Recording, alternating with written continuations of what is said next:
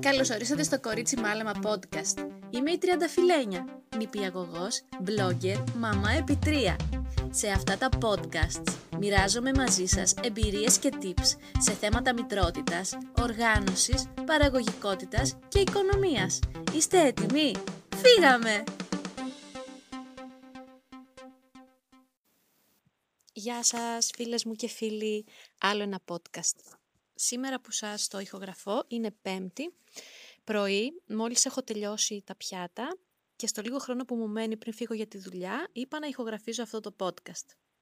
Το σημερινό θέμα για το οποίο θα σας μιλήσω είναι τι πράγματα προγραμματίζω μία φορά την εβδομάδα, τα οποία με κρατάνε οργανωμένη ολόκληρη την εβδομάδα. Σε αυτή τη φάση της ζωής μου προγραμματίζω περίπου έξι πράγματα. Το πρώτο και βασικό που πιάνω μέσα στην εβδομάδα για να προγραμματίσω είναι τα γεύματα, το εβδομαδιαίο μενού της επόμενης εβδομάδας. Προσωπικά προγραμματίζω ε, σε βάθος μιας εβδομάδας το μενού. Υπάρχουν άλλες νοικοκυρές που προγραμματίζουν 15 ε, μέρες το μενού ενός μήνα. Αυτό σίγουρα ε, είναι βολικό και συμφέρει γιατί μπορείς να υποφεληθείς από τις προσφορές δύο φυλαδίων ή τεσσάρων φυλαδίων αν το σούπερ μάρκετ αλλάζει προσφορές κάθε εβδομάδα όπως ο Βασιλόπουλος σε αυτή τη φάση. Αλλά προσωπικά δυσκολεύομαι να κοιτάξω πολύ μακριά. Αυτό έχω ε, συνειδητοποιήσει για τον εαυτό μου. Τουλάχιστον δεν ξέρω αν είναι κάτι που μαθαίνετε. Εγώ τουλάχιστον είμαι άμαθη στο να προγραμματίζω πολύ μακριά. Αλλά πέρα από τον προγραμματισμό των γευμάτων είναι κάτι στο οποίο θέλω να δουλέψω, δηλαδή να βλέπω και να ονειρεύομαι πράγματα μακροπρόθεσμα. Στο θέμα μας όμως. Όσοι διαβάζετε το newsletter και με παρακολουθείτε στα social, θα ξέρετε ότι σε αυτή τη φάση της ζωής μου ε, έχω ξεκινήσει διατροφή, δίαιτα σε διατροφολόγο για να χάσω κάποια λίγα κιλά που μου έχουν μείνει από τις εγκυμοσύνες. Επομένως, ε, για μένα έχω ένα έτοιμο εβδομαδιαίο μενού, το οποίο όμως πρέπει να να συγχρονιστεί με τις προτιμήσεις και της υπόλοιπης οικογένειας. Επομένως, παίρνω το εκτυπώσιμό μου με το εβδομαδιαίο μενού της εβδομάδας. Τι είπα τώρα, με το εβδομαδιαίο μενού της εβδομάδας. Με το μενού της εβδομάδας, το οποίο μπορείτε να βρείτε στην ψηφιακή βιβλιοθήκη του blog. Αν είστε συνδρομητές μπορείτε να έχετε πρόσβαση, έχετε τους κωδικούς και όλα. Είναι ένα πολύ απλό ε, μενού, ένα πολύ απλό πινακάκι, το οποίο όμως δεν χρειάζεται και κάτι περισσότερο για να σας βοηθήσει να μείνετε οργανωμένοι και να προγραμματίσετε. Οπότε ε, έχω αυτό το εκτυπώσιμο και κάθε εβδομάδα γεμίζω τα βασικά που θέλω, καθώς επίσης ρωτάω και τα παιδιά τι σνακ θέλουν να τους ετοιμάσω για την επόμενη εβδομάδα για το σχολείο. Αφού τα γράψω όλα αυτά, δίπλα σημειώνω τι πράγματα μου λείπουν για να μπορέσω να ετοιμάσω τα φαγητά και τα σνακ που θέλω. Αφού έχω ετοιμάσει το πρώτο και βασικό που είναι το μενού της εβδομάδας, τι θα φάμε κάθε μέρα δηλαδή, περνάω στο εξίσου σημαντικό, το νούμερο 2, που είναι η λίστα για το σούπερ μάρκετ. Συνήθως το μενού και τη λίστα τα κάνω την ίδια μέρα, το ένα μετά το άλλο, επειδή είναι ακόμα το μυαλό μου συγκεντρωμένο και θυμάται καλά το τι έχω προγραμματίσει να φάμε και τι υλικά μας λείπουν. Παίρνω λοιπόν όλα τα υλικά από το μενού, τα υλικά που μου λείπουν και τα προσθέτω στη λίστα μου για το σούπερ μάρκετ. Τα μόνα που δεν προσθέτω είναι νοπά ε, κρεατικά ή κάποια λαχανικά που δεν αντέχουν να, πολλές μέρες, να τα αγοράσω πολλές μέρες πιο πριν. Οπότε πάντα το προηγούμενο βράδυ κοιτάζω τι χρειαζόμαστε και πηγαίνω το πρωί και το ψωνίζω. Αν είναι κάτι από αυτά, ας πούμε, κοιμά, κοτόπουλο, ή κάποια λαχανικά. Πώς κάνω τη λίστα του σούπερ μάρκετ; Αρχικά, όπως σας είπα, γράφω τα υλικά που μου λείπουν για να μπορέσουμε να φάμε αυτά που έχω προγραμματίσει. Έπειτα, σημειώνω όλα αυτά που αγοράζουμε κάθε εβδομάδα. Δηλαδή, γάλατα, γιαούρτι, χαρτοπετσέτες, πράγματα που ξέρω ότι θα χρειαστούμε μέσα στην εβδομάδα. Μπορείτε ακόμη να έχετε μία λίστα που να τα έχετε αυτά γραμμένα, αυτά που αγοράζετε κάθε εβδομάδα, ώστε να μην ξεχάσετε κάτι. Απλώς να τσεκάρετε τη λίστα σας και να αντιγράφετε. Και να γράφετε απλώς τι ποσότητες χρειάζεστε, πόσα γάλατα, πόσα γιαούρτια κτλ. Έπειτα πιάνω τα σούπερ μάρκετ τα οποία, ε, στα οποία αγοράζω, πιάνω τα φυλάδια τους ηλεκτρονικά και κοιτάζω αν έχουν προσφορές πάνω σε πράγματα τα οποία μπορώ να χρησιμοποιήσω μέσα στην εβδομάδα ή μου τελειώνουν ή απλώς τα χρειάζομαι. Προσθέτω λοιπόν και αυτά που είναι σε προσφορά. Το καλό όταν αγοράζετε από δύο διαφορετικά σούπερ μάρκετ είναι ότι μπορείτε να πετύχετε περισσότερες προσφορές σε πράγματα που σας ενδιαφέρουν.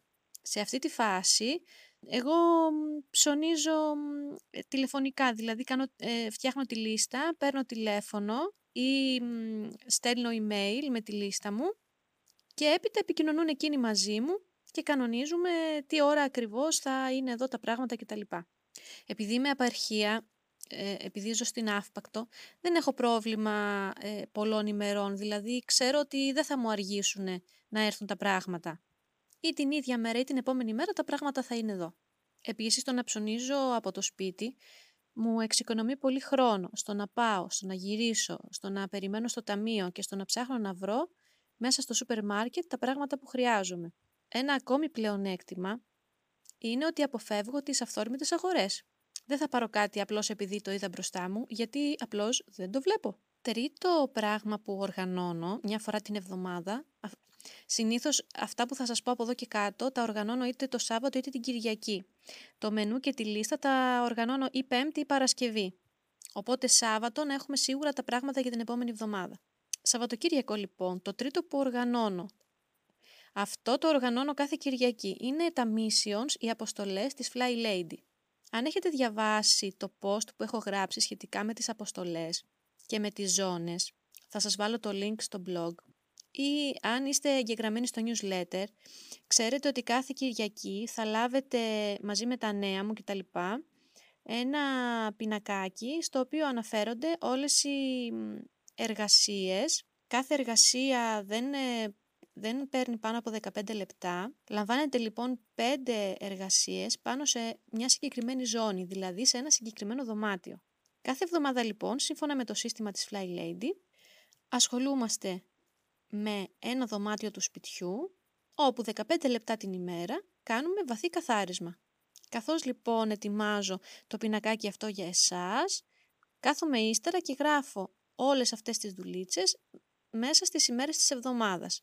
Δηλαδή κάθε μέρα γράφω ποιο mission, ποια αποστολή έχουμε εκείνη την ημέρα. Νούμερο 4. Τσεκάρω την bucket list μου. Θα μου πείτε τι είναι η bucket list. Θα σας βάλω link και από αυτό. Bucket list είναι σαν να λέμε οι τριμηνιαίοι στόχοι μου. Το τελευταίο διάστημα έχω καταλήξει κάθε εποχή να βάζω στόχους. Αυτό με βοηθάει να γίνονται οι αιτήσιοι στόχοι πιο απτοί, να μπορώ να τους πάω σε μικρότερα κομμάτια και να τους πετυχαίνω. Και επίσης, προσωπικά, πιστεύω θα το νιώθετε κι εσείς, αισθάνομαι ότι κάθε εποχή η διάθεσή μου να κάνω πράγματα αλλάζει. Κάθε εποχή θέλω να κάνω διαφορετικά πράγματα. Ας πούμε τώρα που έρχεται άνοιξη, αρχίζω και νιώθω μια ενέργεια. Να οργανώσω, να μαζέψω, να φτιάξω. Αυτή η εποχή μου δίνει πάρα πολύ ενέργεια για να κάνω πράγματα στο σπίτι, στην αυλή, γενικώς να το ανανεώσω. Δηλαδή όπως ανανεώνεται η φύση έτσι νιώθω και εγώ μια ανανέωση και μια ενέργεια. Τώρα όμως είμαστε ακόμα στο Φεβρουάριο και εγώ έχω την bucket list του χειμώνα. Κοιτάζω λοιπόν τη χειμωνιάτικη bucket list μου που έχει μέσα κάποιους στόχους και σκέφτομαι από αυτούς τους στόχους τι μπορώ να βάλω μέσα στην εβδομάδα μου. Προσπαθώ να πιάνω έναν-δύο στόχους κάθε φορά και να ασχολούμαι. Σημειωτέων οι στόχοι αυτοί είναι μεγάλοι σχετικά.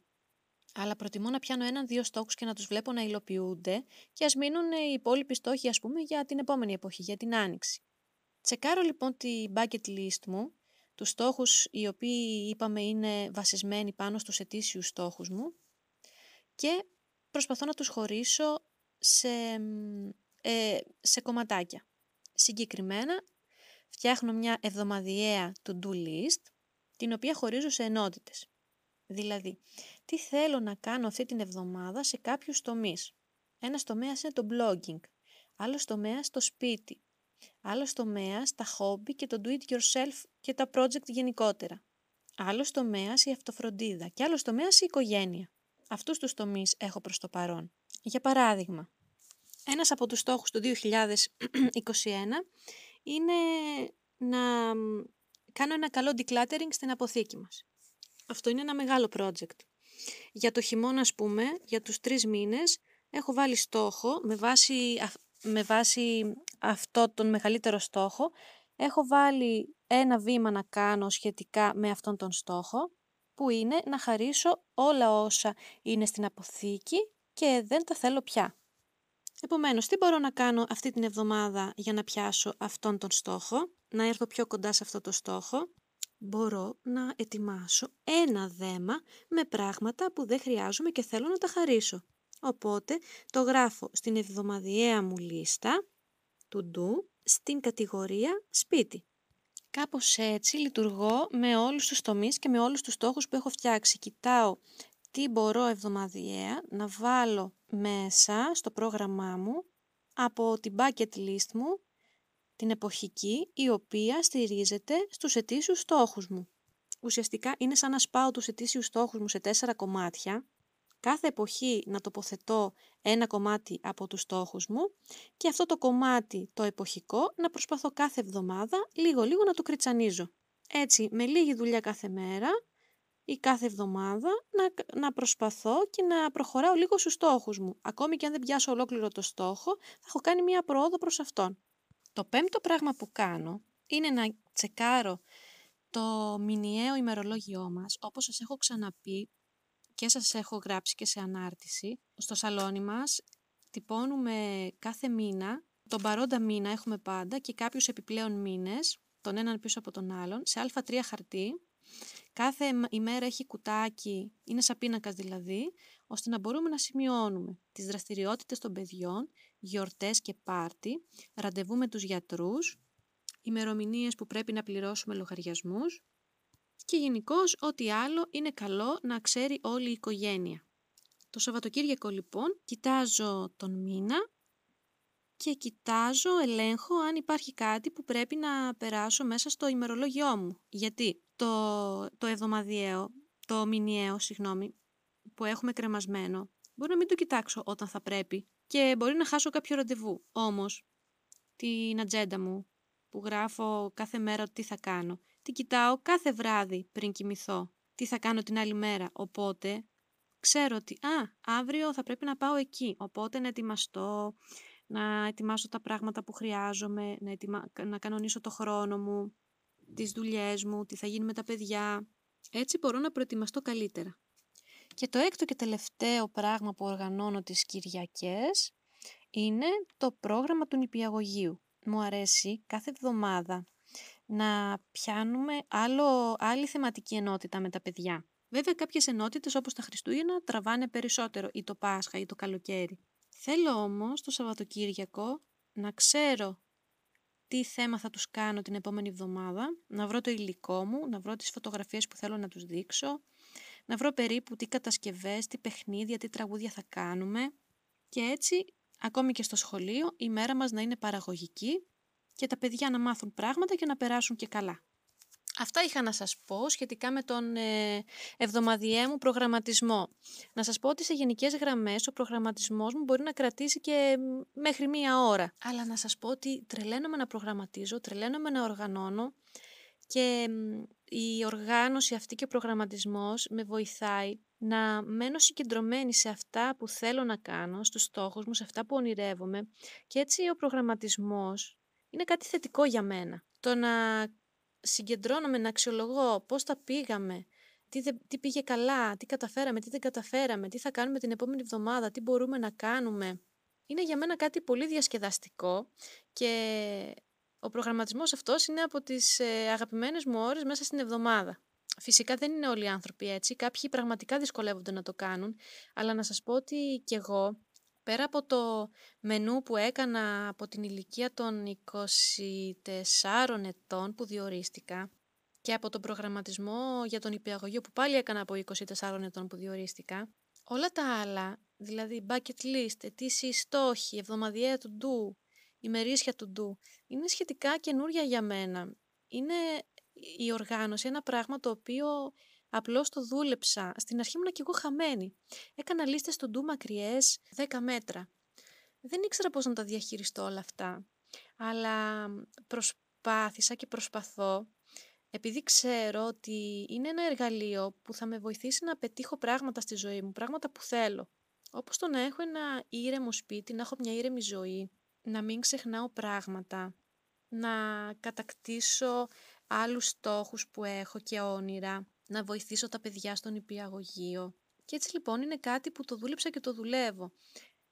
Έχω διαβάσει και διαβάζω πάρα πολύ σχετικά με την οργάνωση, την παραγωγικότητα, τον προγραμματισμό, την οικονομία. Έχω δοκιμάσει, έχω πειραματιστεί, έχω μπερδευτεί, έχω κάνει πράγματα που δεν έχουν δουλέψει, έχω φύγει από το πρόγραμμά μου άπειρες φορές, ψάχνω να βρω κάθε φορά τι φταίει, βλέπω ότι και ο προγραμματισμός και όλη η πειθαρχία είναι, παίζουν πολύ ρόλο τουλάχιστον σε μένα, η ψυχολογία, το συνέστημα, ε, βλέπω πόσο σημαντικό είναι για μένα να υπάρχει μια ισορροπία μεταξύ εργασίας και διασκέδασης. Όλα αυτά βέβαια γίνονται καθώς μεγαλώνω, καθώς δοκιμάζω πράγματα. Δεν είναι κάτι που το έχω καταλήψει. Καθώς δουλεύω πάνω σε αυτό, καθώς ε, παρατηρώ τον εαυτό μου. Δηλαδή θέλει και χρόνο να παρατηρήσετε τον εαυτό σας. Τι δουλεύει για σας. Ποιο είναι το σημείο που το χάνετε. Γιατί το χάνετε. Τι μπορείτε να κάνετε ώστε να μην το χάνετε και να μην φεύγετε από αυτόν τον προγραμματισμό που έχετε κάνει. Να πάρετε υπόψη σε ποια φάση της ζωής σας βρίσκεστε τώρα. Γιατί η αλήθεια είναι ότι όταν έχουμε οικογένεια, ακόμα και η μια χρονιά με την άλλη μπορεί να είναι τελείως διαφορετικές, γιατί ξαφνικά μπορεί να βρεθείτε με δύο παιδιά στο δημοτικό και ένα παιδί στον υπηαγωγείο ή ένα παιδί στο γυμνάσιο, ένα παιδί στο δημοτικό και ένα παιδί στον υπηαγωγείο. Γενικώς σας προτείνω να μην το αφήσετε το θέμα της οργάνωσης και του προγραμματισμού επειδή απελπίζεστε δεν είναι κάτι που κάποιος το έχει ή δεν το έχει. Είναι κάτι που δουλεύετε. Πιστεύω ότι όλοι μπορούν να οργανωθούν και όλοι μπορεί να είναι αποτελεσματικοί. Και το ίδιο πιστεύω και για σας. Απόδειξη ότι προσπαθείτε. Αυτή τη στιγμή ακούτε αυτό το podcast και αυτό κάτι σημαίνει. Σημαίνει ότι ψάχνετε, προσπαθείτε να γίνετε καλύτεροι και αυτό είναι καλό για σας. Μπράβο σας! Στο blog μπορείτε να βρείτε πάρα πολλές αναρτήσεις σχετικές με την οργάνωση και τον προγραμματισμό. Θα βάλω link και από αυτές τις αναρτήσεις. Ελπίζω το σημερινό podcast να σας άρεσε. Αν το θεωρείτε χρήσιμο, μπορείτε να το κοινοποιήσετε στο Facebook και στο Instagram. Ειδικά στο Instagram, αν ακούτε από το Spotify, μπορείτε να το κοινοποιήσετε απευθείας στα stories και από εκεί να πατήσει κάποιος και να το ακούσει κατευθείαν. Σας ευχαριστώ πολύ που με ακούσατε. Θα χαρώ να λάβω σχόλιά σας και να μου δώσετε ιδέες για καινούργια podcast. Μέχρι την επόμενη φορά να είστε καλά. Καλή δύναμη και να προσέχετε τον εαυτό σας. Γεια σας!